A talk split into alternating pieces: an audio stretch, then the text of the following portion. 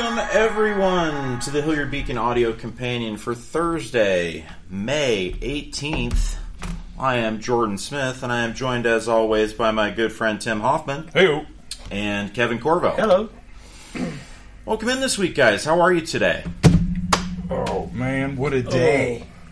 Everybody everybody took took stock of the moment there for a second. Oh, oh, oh, what a day. Tim, tell me what your day's been like so far.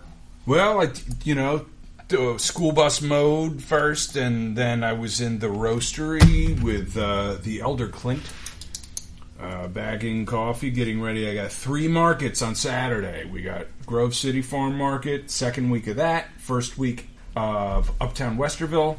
Man. And then I, I'll have Jason Cox running that for me, and then I'll be here at the Agora. We've got our homegrown uh, Agora, our own dang market, coming which is up. which is the market of choice uh, for all uh, discerning individuals. Indeed, and that is reminder this weekend, Saturday, eleven to five, uh, weather permitting. Reschedule the following day, if not. I also t- talking with Matt and Jody today. They came by for the flyers. Great. Um, there also made there was also talk of a possible rain delay, mm. of pushing it back uh, two an hour, hour or so. uh, two hours rather okay. than shifting the day. Yeah, a lot of guys, you know, that's the thing with these markets and the variety of vendors that we have here. People put a lot of prep production into these too. They're not just purely durable. A lot of them are cookies or cupcakes or what have you, and every day counts in shelf lives. So yeah, Matt and Jody concerned and doing a good job of kind of seeing where the needs are in the vendor group and making adjustments to the scheduling plan. So that's the cool thing with working with people who have been in these situations a little bit before. There's a dynamism there. There's a confidence to make some decisions around scheduling and organizationally that uh, they know how to best look after their charges, and by that I mean their vendors. Right. So that takes some of the heat off of us and the pressure off of us to make decisions that we don't have uh, an experience base for. But yeah, that's that sounds like the typical uh, summer worth of full activity, kind of gearing up and organizing for you, Tim. Yep. Um, and Kevin, how about you? You were in school today. What was going on? I was a substitute teacher, so in between my work here at the Beacon and some other freelance gigs I'm doing, um, I'm in a place I never would have considered, but I enjoy it. I'm having a I'm having a good time. I enjoy the substitute teaching. That's great. Uh, I'm in Hilliard Schools, Upper Arlington Schools, Dublin, and uh, I'll be in Grandview for the first time uh, next week.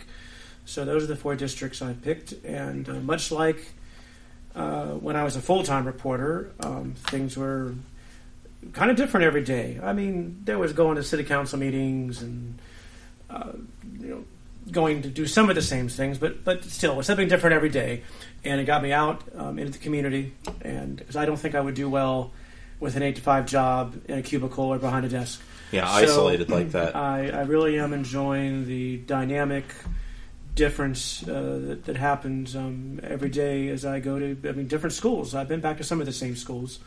Um, uh, but different grade levels, different subjects. Um, so, so that was my day today, and then I'm here doing this podcast, and um, I, I equally enjoy that. Uh, so, thank you for the opportunity to continue uh, working in the city I've called home my whole life. Yeah, so, um, I enjoy that.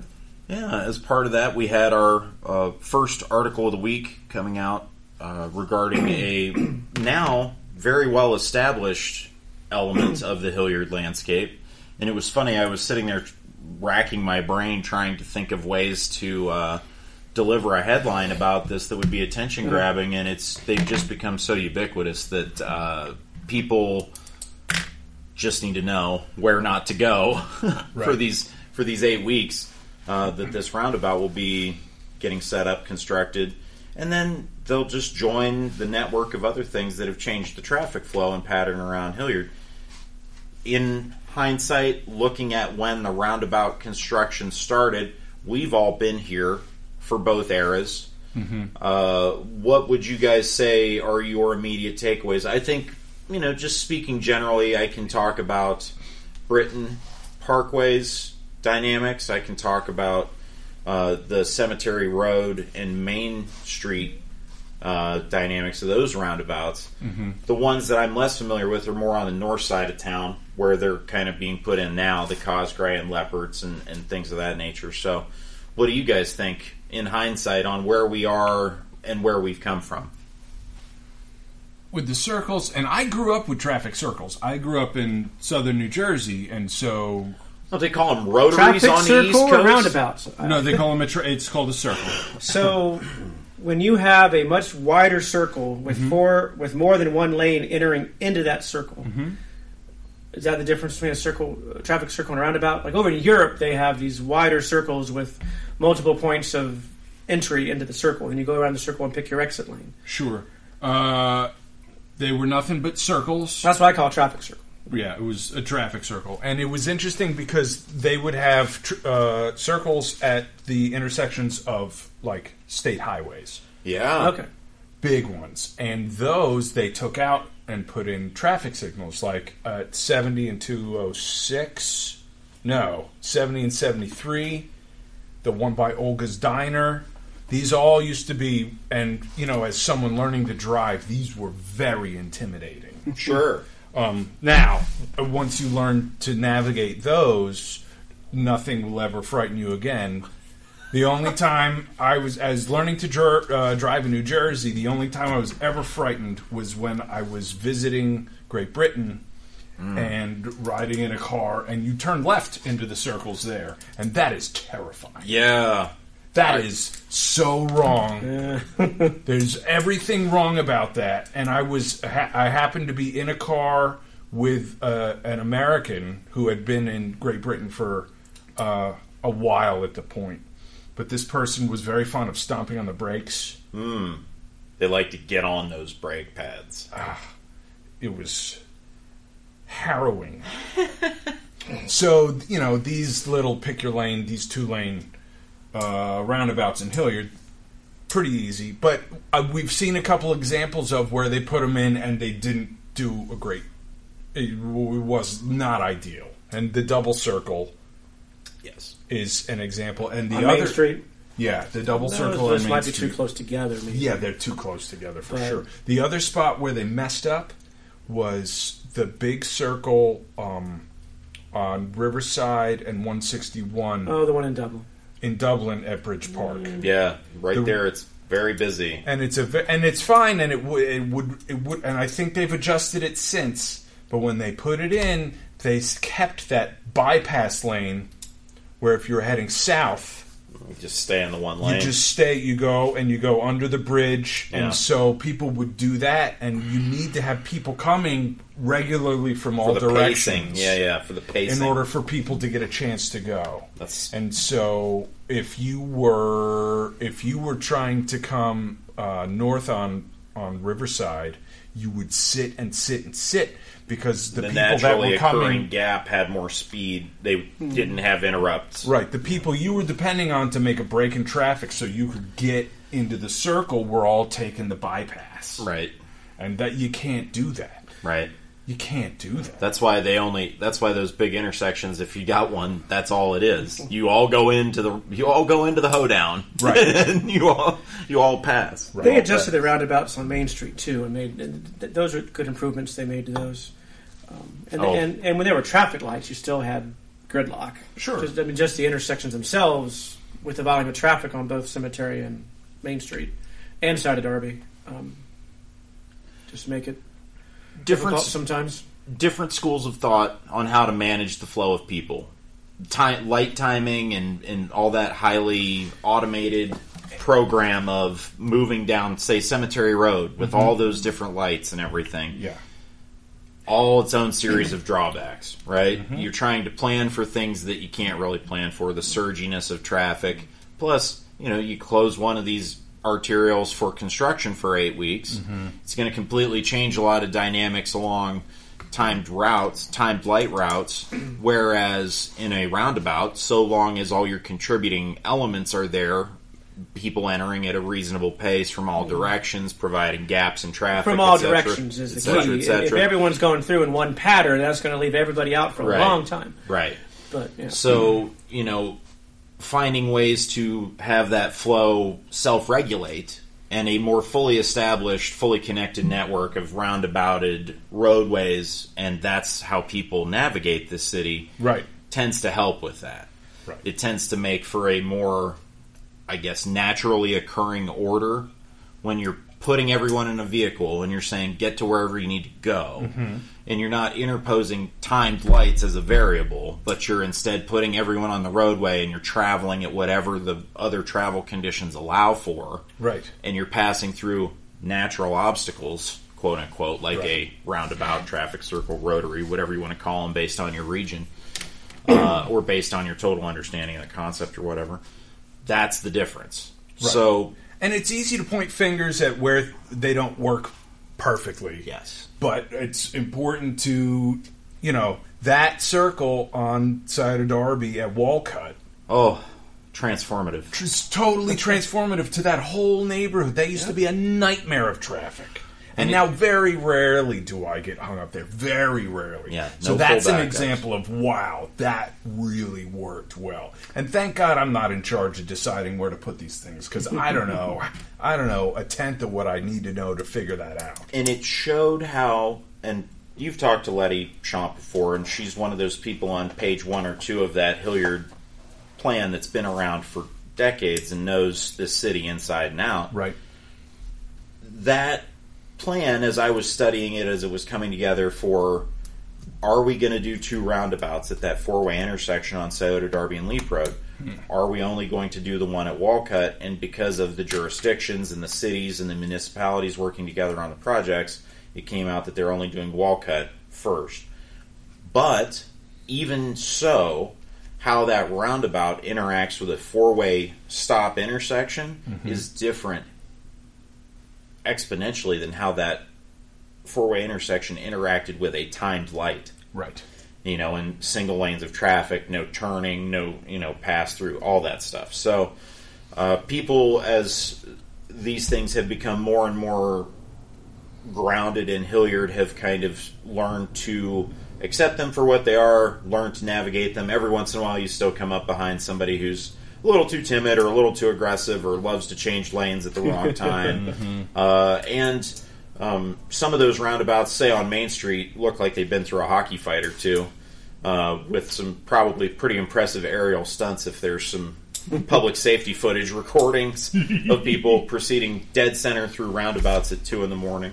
Uh, I've seen many bollards taken out over the years of their uh, inception, but overall I'd say you should all check out the new article and posting on the Hilliard Beacon about the Cosgray Roundabout, because uh, provided in there are some helpful uh, illustrations and telling you where to detour and how to conceptualize your overall commute. So make sure to check out that as a resource. Kevin put that up more as one of our utility-focused pieces this week, and we hope that uh, you folks enjoy that and uh, understand the overall roundabout picture here in Hilliard a little better as a result of our conversation here today.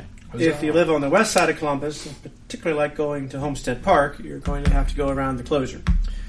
Um, so you'll need to go on Elliott. No, you need to go on Leppert Road uh, north to Hayden Run to and Hayden then backtrack south uh, because you won't be able to get to Homestead Park um, on Cosgray from side of Darby. Yeah. You'll have to take uh, Leppert Road. Well, or great news. Elliott Road. Is that the next one west that runs north? Hayden Run. The detour is Elliott Road. Elliott Road. Elliott Road, Leppert Road. Yeah. And that'll take you down to Scioto Darby before. Otherwise, you'll have to go you, through to Leppert. You can get to the Y M C A from Scioto Darby Road going north on Cosgray, but you won't be able to go through to Homestead yeah. Park. Yeah, well, like we said in the article, there's a very nice uh, photo diagram that's been provided by, I'm sure, the city, and we will uh, have that up there for you on the Hilliard Beacon Substack, which you should all subscribe to if you're not already subscribed. Then let's move along uh, briefly to uh, what's going on this summer. Let's talk a little bit about the Hilliard summer over the last several years, as part of revitalizing Old Hilliard or reorganizing Old Hilliard and trying to provide more community-based events, embracing some of the national trends. Mm. Uh, the city of Hilliard moved to legislatively create the DORA environment, which is uh, essentially an open open carry. Uh, whoops, yeah. Not that. Open, open, uh, open, open container. Open You're container allowud to have open containers in certain boundaries, which are clearly marked. And open yes. carry is also okay now, isn't it? Yes, in yes, Ohio. It yes, it is. So you got something for each hey, the inherent the inherent dangers and contradictions of laws and people interacting uh, in in in the world. So yes, but in twenty twenty-three, it is several years into this, and we have a entire oh, summer events calendar. Fifth or sixth season for the DORA. Yeah, and it is now a fully fleshed out um, series of events that runs from middle of May until middle of August, and there's uh, several to talk about. We've got the usual celebration at the station, which is kind of like the hallmark recurring element. It takes place on Thursdays, June first through August tenth. Uh, usually includes free live music from about six thirty to nine at the Station Park. The schedule should be up there. Reaganomics back this summer. Got musical acts from June first to the tenth, Reaganomics in there, Conspiracy, Fabulous Johnson Brothers. That's I'm excited to see them. I haven't seen them in like twenty years. Yeah. Uh, Zach Attack, Alexis Gomez, Alan Carl, Walk of Shame, Swag, uh, Conspiracy, New Frontier, and the Trailer Park Ninjas wrapping up the calendar on August tenth. So that's kind of the central event, and it's a great time because usually the weather's really excellent, the environment's fantastic, the company's act great, and the, the Station Park is a centralized uh, meeting place for a lot of good good times. Right there, Cricket Can, plenty of opportunity to get bubble tea, ice cream, whatever you want. It's all in there. Then you've got your usual stuff like Freedom Fest, which is the big uh, July fourth celebration on Saturdays, uh, or rather Saturday, July first. Roger Reynolds, big municipal park patriotic celebration. Live music, food trucks, kids area, fireworks, parade the actual fourth, um, free ice cream throughout the summer at a couple different events, summer spray down with the Norwich Township Fire Department, safety services. Uh, summer spray down, what is that? That is happening June, July, and August, uh, one event per month, and usually for a couple hours at different elementary schools. So it's a fire hose spray down from a Norwich Township fire truck. Wow. So if if you have any small children, uh, that's definitely one to make it out to, because that sounds like a, a fun thing that you don't usually get to see uh, done in a casual environment. Or, yeah, if you want to practice rioting and want to no, get some reps no. in. I was going to say, uh, you might get a you might get a different kind of like uh, level of open on the hose. Probably a, from, a gentler, from, yeah. a, gen- a kinder, gentler fire hosing. Yeah, they say cool off with a fire hose spray down, not uh, proceed down the street unaided uh, by your own locomotion as a result of force pressure. Um, let's not go there. But then we've got different uh, different individual events from uh, things like Legacy Barbecue reopening or Legacy Smokehouse reopening. Yes. And all sorts of fun things happening downtown in Old Hilliard. And uh, Destination Hilliard, who we partner with for Agora, and Samantha Brill, is kind of like a community-based, or not community-based, it's the, how should I put this? It's an office where certain city initiatives get that connection to the public. Mm. So uh, you can submit events to Destination Hilliard for things that you're staging in your neighborhood, whether it's a block party or whatever. You can coordinate through them. So check Destination Hilliard uh, as a website for other things happening throughout the community. And maybe we can have Samantha in here to just talk about the overall mission, especially in the midst of this rich uh, event season and how they go about doing their business. But they're a valuable partner uh, to local businesses and to the community, so make sure to check them out too. Uh, Destination Hilliard. Well, gentlemen, we have one more pivot left in this episode, and I, I'm going to leave it up to you. Uh, we can talk briefly about our community plan, game plan, as to how we're going to cover that and what we're going to do to cover that, or we can talk a little bit about the Next ten initiative in Hilliard City Schools and some of the potential enrollment figures that have come out as a result of that study and plan of attack. What do you think?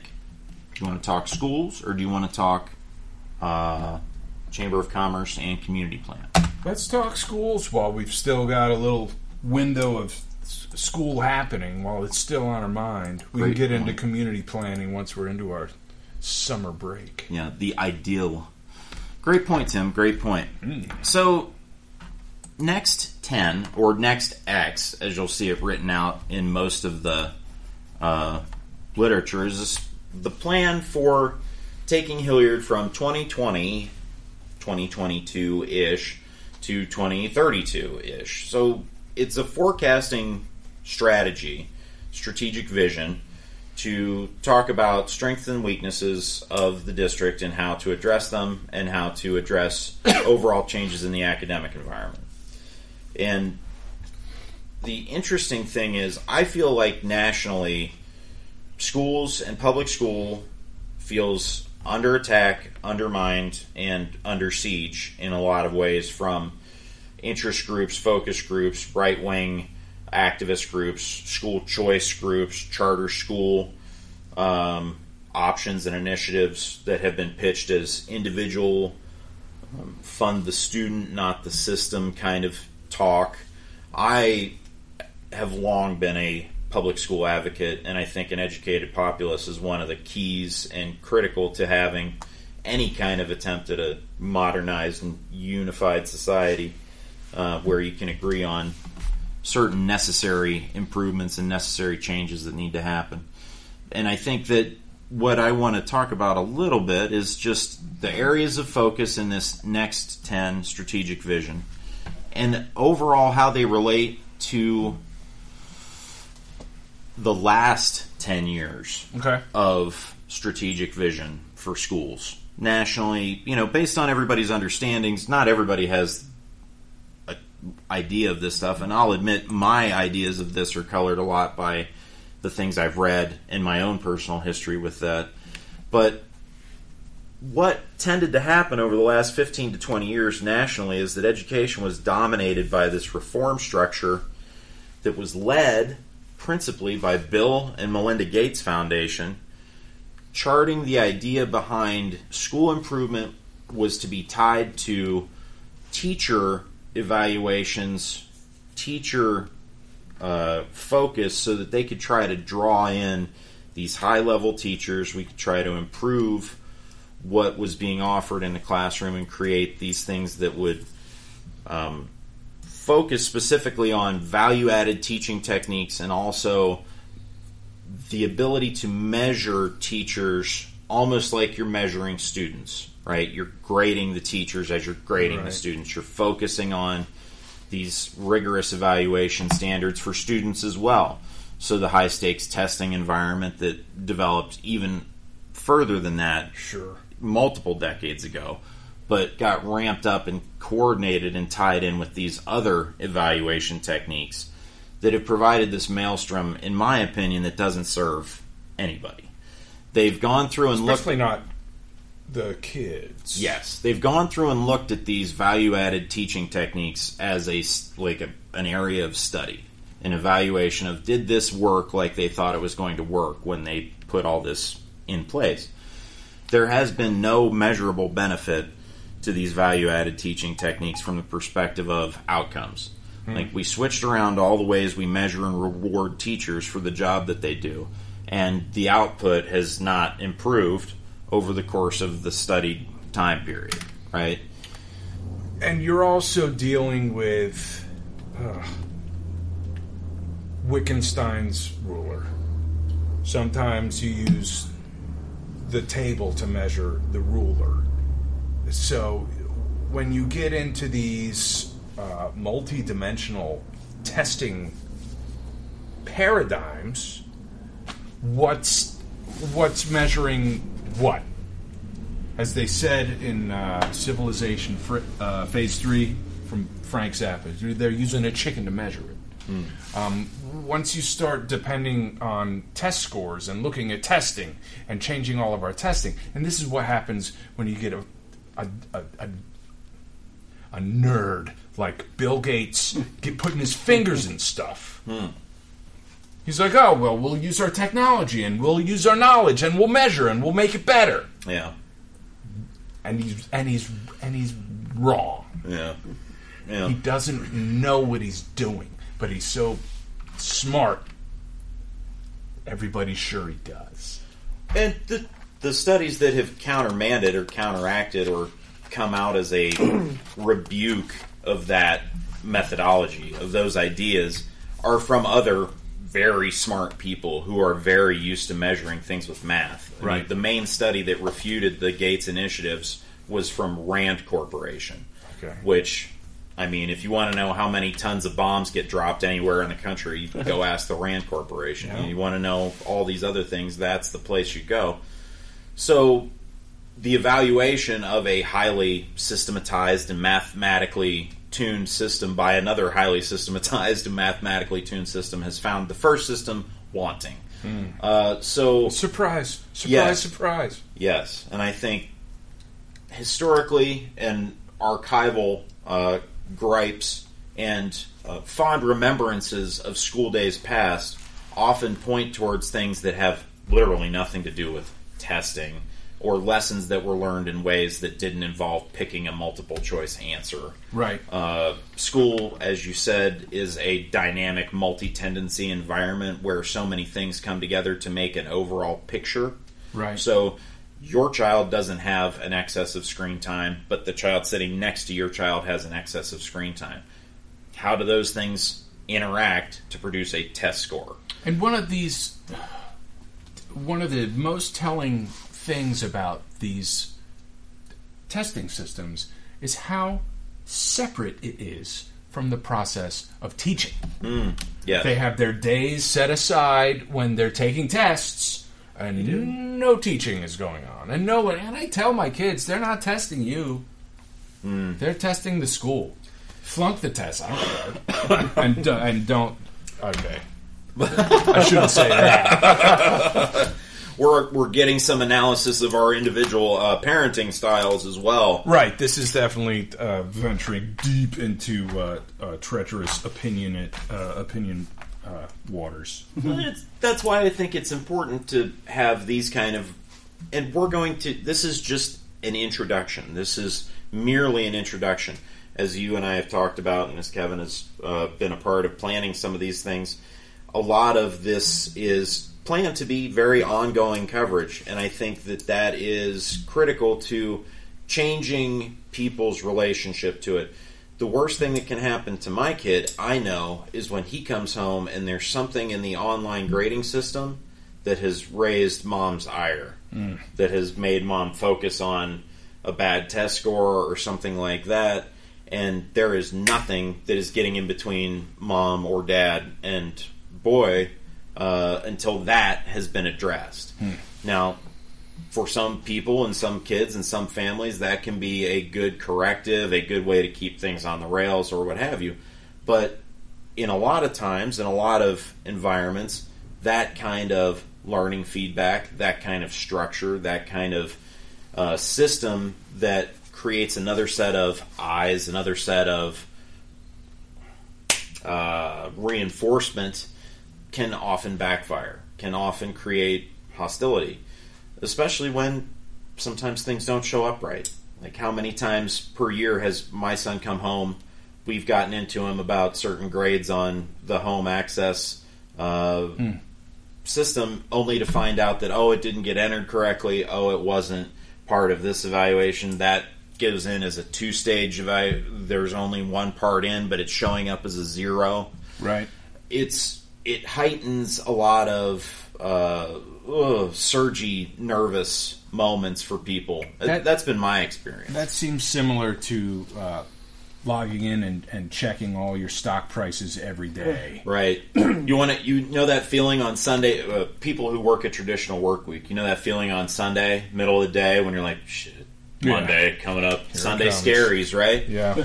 some of these automatic and, and immediate response tools, I think, are fear-based, and I think that my kid doesn't learn best in a fear-based environment where uh, some number on some sheet of paper is going to create a, a negative outcome for him. So uh, I think that's that's an area of concern as to how ev- the evolution of education in Hilliard has gone. Yeah, it's weird. I, you know, I have, uh, I think I've only logged into the home portal once. Mm. My oldest is in seventh grade. I'm I old think, school. I talk to the teacher still during parent-teacher conference. Sure, yeah, right? Go in for the appointments. Yeah. Or I, right. I do a phone call. Um, well, you know, I'll talk to the, I'll talk to the teachers, and it's, you know, every teacher uh, is. At least in uh, you know in the primary grades, is sending a weekly update and stuff. And so if I have questions about that, I can respond via email. But I check in. You know, I am extremely privileged yeah. to be uh, the school bus for my kids. So I, you know, not a lot of people get to do that, and I, that's one of my yeah, that's some of my favorite time is I get time in the car with both kids. Um, every day. I did that every year until this spring. Yeah, and I still drive them to school. I can't pick them up sometimes, depending on my yeah. schedule now. And that's you know that's some of my favorite time of the day. But that's when I check in with my kids. I'm mm-hmm. like, how was school? What's what'd you do? Mm-hmm. What's easy for you? What is hard for you? And you know, usually they'll tell me stuff. Sure, that might change a little down the road. But it's we'll see. it's all it's always changing. But instead of trying to uh, get my fingers in and micromanage things, or manage it from the perspective of, hey, I'm looking on my app and you got a four out of ten on this quiz. What's that all about?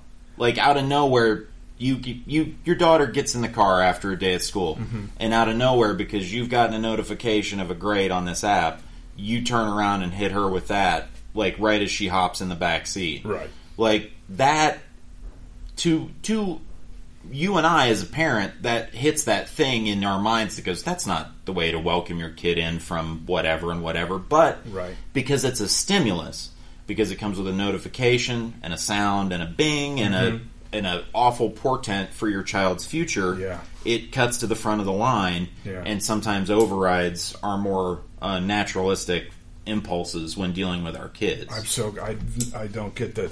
I don't get the ding. I don't get the notifications. Mm. I don't participate in that system. I, I don't think. I don't really think I'm missing anything. I don't. Yeah. Good. Right. Well, I, I think that kind of tells everybody what they need to know about uh, the host's views on high, high stakes testing and its role in raising a, a wonderful child and uh, citizen of this country. But just briefly, uh, the areas of focus for this next ten strategic vision. There are uh, multiples, and it follows a little bit more in the in the mindset of hewing away from high stakes and more towards uh, a managed overall process of ongoing engagement. So areas of focus include personalization. So that goes into I E Ps and things of that nature where you're trying your best to meet every student where they are and where they've come from, and hopefully uh, to put them on a path individually uh, to connect to their talents and interests. Then there's mindset, uh, cultivate healthy mental well-being, social emotional skills that prepare students and staff to interpret and respond to situations in the world with intentional behavior and resilience. Uh, professionalized learning, provide professional learning for the staff that is personalized, collaborative, opportunistic, global, and applicable. So when you're scheduling uh, workshops and things like that, there's going to be a lens toward meaningful uh, engagement metrics and things like uh, of that nature, more application-based than perhaps uh, philosophies or of education or things of that uh, ilk. Career education and ongoing partnerships. So that includes in the community and with families, and uh, then moving into curriculum, provide foundational knowledge that students must acquire to be, quote, ready for tomorrow. What do you guys think about ready for tomorrow as the guiding ethos still of uh, Hilliard City Schools? It seems to be, you know, we just went through the Ohio returning to the heart of it all moniker after who knows how many tax dollars spent on consulting corporations and what have you to uh, come up with a state motto. How do you feel about Ready for Tomorrow as a school vision for Hilliard? Tim? Jargon. Jargon. Speak. Speak. Uh, uh, news speak. So you're saying it's uh, uh, not a meaningful designation.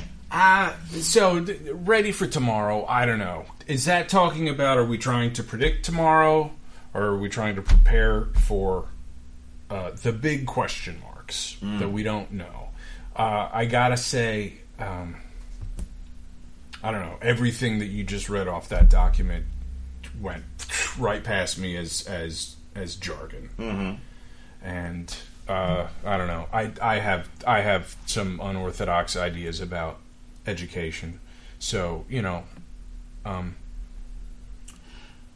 I, I, I don't I don't have I don't have a lot to say about that. Ready for Tomorrow. I feel like that is it's my job to get my kids ready for tomorrow.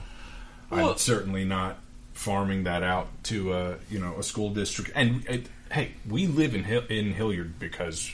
Uh, we're comfortable uh, sending our, our kids to these schools. We live here on purpose. That's why we moved here.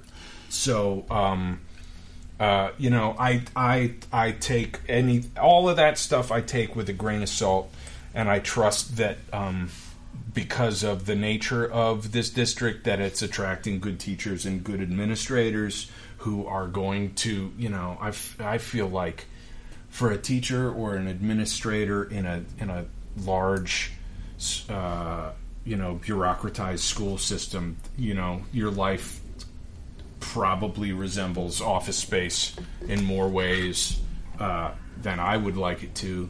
Um, you know, I want to, I want to trust, uh, I want to trust my kids' education to the teachers that what are, are the- uh, in the room with them, and I feel like uh, a lot of fine tuning from. Um, administrators and, and bureaucrats is probably counterproductive, and there are probably numbers to prove me wrong, but we're also uh, also familiar with my views on friggin' numbers. Well, one of the principal rebukes of that RAND Corporation study is simply that there's a sense that everything has moved up a level, mm-hmm. so as you discuss bureaucratization and those kind of things, admin- the value and usage, deployment of administration mm-hmm. as a guiding structure for how school gets done has become more and more and more and more entrenched, with diminishing returns from the perspective of, oh, given all the other changes that have happened in education, at the end point of increased administration, increased testing, high stakes, increased value-added Uh, job evaluations, the output at the end of all that is uh, not where the nation wants it, or any local municipality wants it, really. And, I, and Jordan, I think that is one of the things that is driving the whole school choice movement, is that people want, you know, there are a number of people who want an alternative to that, where it's more and more administrators calling the shots for their kids, uh, and their eyes are on the numbers, not on the kids. And so that, I think, is one of the criticisms that is uh, that is driving that movement in this country right now. Sure. I, I, there are obviously other things going on, too, but I think that is definitely part of it. And definitely, definitely. I d- agree with that one hundred percent, because there's, as you said, all sorts of other tendencies that get rolled into that assessment. Mm-hmm. So if your kid has been ill-served or bullied or something by a system... Uh, a nebulous areas of focus document is not going to help you with those concerns. It's not going to f- make you feel as though the public education system is prioritizing the immediate needs of your kid, which is going to drive anxiety, fear, and reaction to whatever's out there on offer. And a lot of times what's out there on offer is infinitely worse than your public school, but it is on offer, and... Mm. it can be made to seem or appear to, or in many cases actually address uh, the concerns that parents or somebody has, and they're going to make a decision based on that. I should hasten to add, in this uh, little next uh, ten vision P D F that I'm talking about the different areas of focus from, there's multiple goals and stream breakdowns of each of these little areas of focus. We'll uh, put out a piece that links to this and lets you see. But let's say, okay, for one of those areas of focus, you describe evidence. Create, utilize, and monitor appropriate, measurable objectives. Demonstrate individual progress through each student's journey to be ready for tomorrow. Okay, so evaluate their testing results and their course results and their uh, feedback from their teachers and all those things. Right. But it breaks down into multiple different paragraphs of information. Sure, and, but we're, you know... W- Is is one of those paragraphs talking about is our rubric for judging these test scores an actual... How do they arrive at the idea that that is actually preparing them for the future? Right. So one of the points that they discuss is develop an individualized student profile that defines what it means to be successful at benchmark levels in academics, mindsets, and interests. Okay, so look at the student and see how they're doing, see if they're progressing... Uh, appropriately through their course of instruction or whatever, but to evaluate that, what does that actually mean? Yeah. And w- what does tomorrow mean? Sure. Yeah. Did anybody anticipate a uh, global supply chain breakdown as a result of a global pandemic, as a result of mismanagement of said global pandemic? I wasn't ready for that tomorrow. Very few people were. Right. But meaningfully, and as you mentioned earlier, and as Kevin has said, one of the main reasons we're all here, excuse me, is because of the school system. Mm-hmm. When I was making a choice to live in Hilliard, the schools were a big chunk of that decision-making matrix because of when I was making the choice to live here. Right. As uh, the composition of the people that live here changes, the expectations around those schools may change as well. The last point I wanted to turn to before we wrap up for today is just within uh, some of those uh, reporting that has come out and some of the focus that we've been developing as part of this Next ten uh, plan, they've been looking at potential enrollment over those next ten years.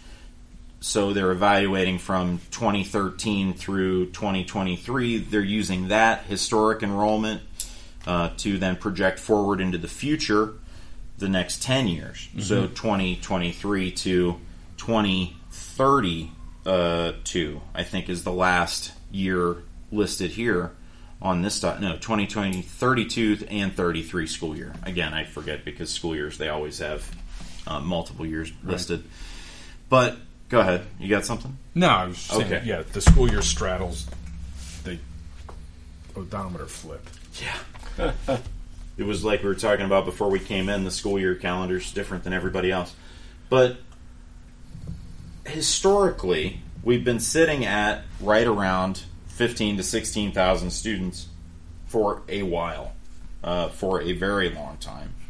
So if you look back from uh, blah, blah, blah, Hilliard City Schools, historical enrollment district-wide has been just north of sixteen thousand or just south of sixteen thousand since twenty thirteen, twenty fourteen, and continues to this day. So it goes like this along a slightly undulating path, and despite all the growth in Hilliard, despite all the massive changes in Hilliard, that student population has stayed relatively flat. So they have three different projected enrollments, low, moderate, and high, uh, for the next ten years, arcing out to twenty thirty-three. And for the low projection, they're projecting some kind of downturn where we could lose up to uh, several thousand students down to thirteen thousand. For the moderate projection, which essentially forecasts just the same flat uh, student enrollment, fifteen six. And then on the high side of things, eighteen five. So despite all the growth, building, and everything else that's gone on, the enrollment has remained relatively flat. That points to a lot of things. It points in a lot of different directions. And like uh, the school system struggled to employ a lot of different evaluative techniques, we have to determine what that means for our municipality. So how people are going to feel in twenty thirty-three about school levies or things of that nature Uh, given flat enrollment or given growing enrollment, that might be different. But that's why uh, we decided to get into this line of work mm-hmm. of looking at Hilliard and looking closely at Hilliard with a reporter and resident in the city and, and bringing in other people that want to look at things from that perspective. So, you know, low end, thirteen thousand students, high end, eighteen thousand, moderate, right in the middle, fifteen five, which is basically where we've been for the last ten years. So what does that tell you about Hilliard as a whole? What are we doing? Where are we going? It's going to be fun to find out. Sure, sure will. Well, gentlemen, I don't have much more for today, and uh, I think we all have things that we can be getting on to do. Kevin, you've had a full day of teaching. Well, I'm a substitute teacher, so it's not teaching per se. Executing lesson plans. Depends on which building level I'm in. Don't um, don't diminish your contributions to our children's education. There have to be brave individuals that are willing to step into the void in any classroom on any day to make sure that our kids move forward. I, I will say more and more responsibilities being placed on the shoulder of uh, teachers, I think, than, than maybe should be, because parents might not always be, uh, as I think you tried to point out, um, it, it all starts with good uh, parenting. Sure. I mean, there's sure. mul- there's so many tendencies that go into, and dynamics that go into any kind of child-rearing situation that start long before they hit that school door and don't end uh, when they walk out. It's true. And uh, the professionals that we ask to educate our kids deserve our support and deserve our engagement, and that's what we're going to give them. And that's that's the best thing that we can do as a group of people trying to all reach a, a similar outcome is uh, good kids that are ready to go into the world and make their mark and help uh, help make the world a better place. That's my hope, anyway. Indeed. But thank you again, guys. Tim, Kevin, another great week in Hilliard. Uh, look forward to seeing all of uh, you folks out there at the Agora this weekend and into the summer scal- uh, schedule, ugh, summer calendar, schedule, summer calendar of events. So thank you again, and have a great week. From the Hilliard Beacon, goodbye.